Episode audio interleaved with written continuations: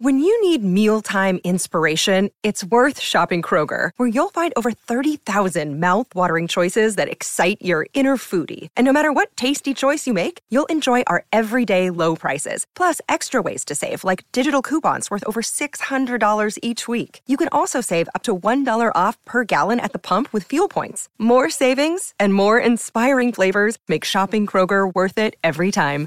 Kroger, fresh for everyone. Fuel restrictions apply.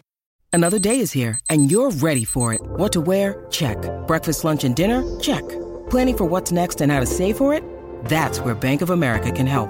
For your financial to-dos, Bank of America has experts ready to help get you closer to your goals.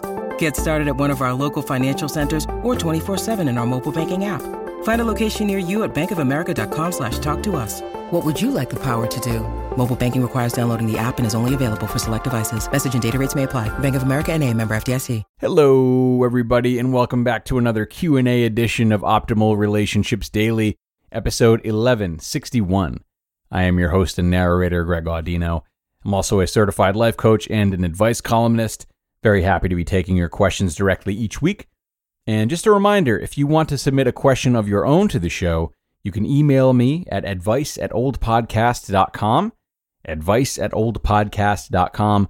You will definitely hear back from me, and I will do what I can to help you out, if even just through email. But with that said, let's see what our listener this week has to say about a tough relationship she's dealing with right now and start optimizing your life. I need to get over a toxic relationship. We were never anything serious, just friends with benefits, but I definitely caught feelings and he didn't. He's not a very kind person, and I know that I need to let him go for good because this is unhealthy. However, I can't seem to stick to my decision to cut him off.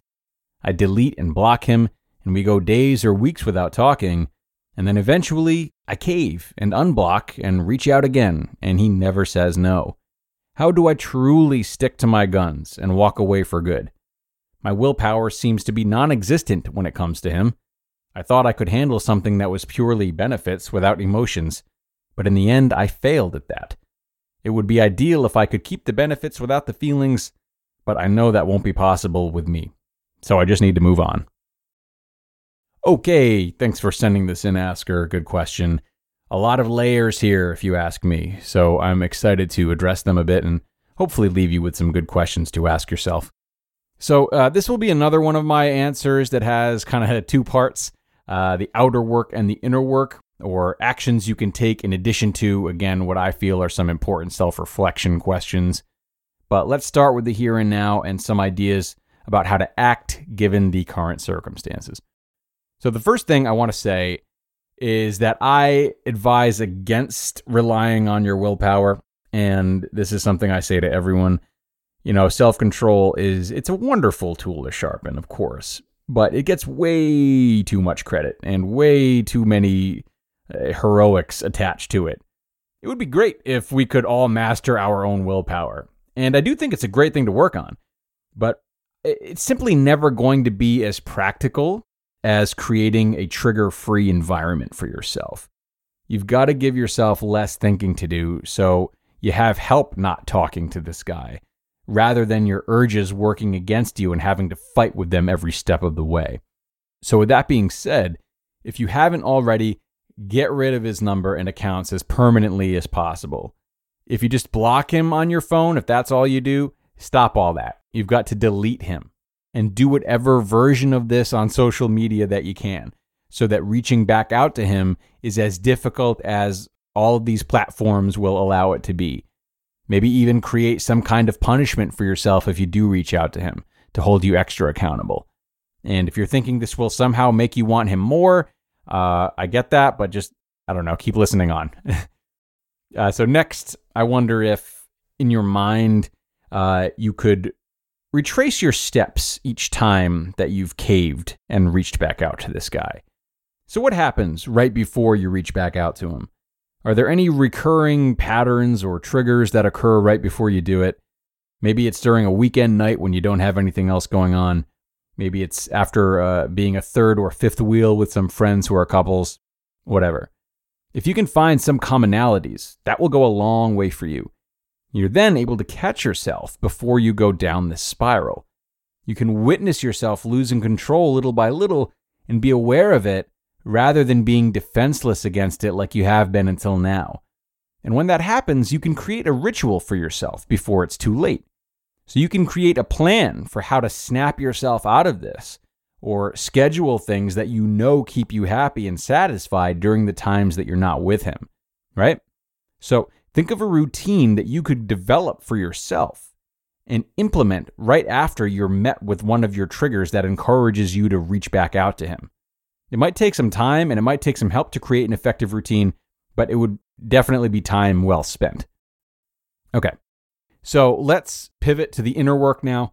Uh, but before I do that, I do want to say uh, that my whole answer to this question could have easily gone in a, a very different direction. You know, normally I would be tempted to question why it has to be such a bad thing for you to be repeatedly tempted by this man and why you won't allow yourself that and where that lack of acceptance comes from.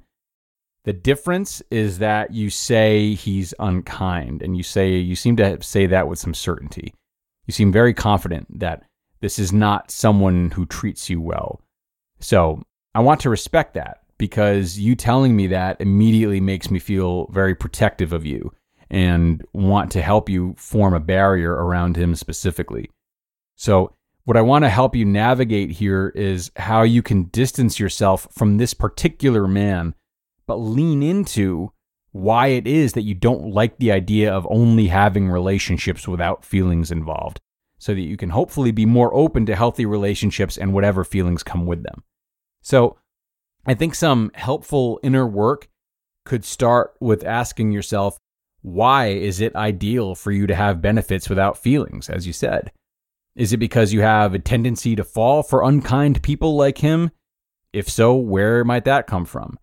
Why can't you move on from him, but allow yourself to have feelings for someone else? Again, to me, the resistance towards uh, allowing yourself to have romantic feelings is what's most worth looking into especially when you use a word like failure in your question. You said you failed at handling a relationship that was purely benefits and no emotions. And the word failing is, is pretty harsh and finite, right? It doesn't really have much flexibility or gray area. It just it feels like a suspiciously strong reaction to me that I'm curious about, and um, I hope you take some time to get to the bottom of.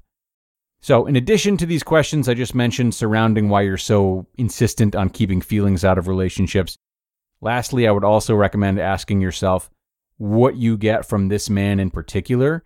Uh, if for a moment you remove his lack of kindness, how else does he fulfill your emotional needs? If he's not kind, then what?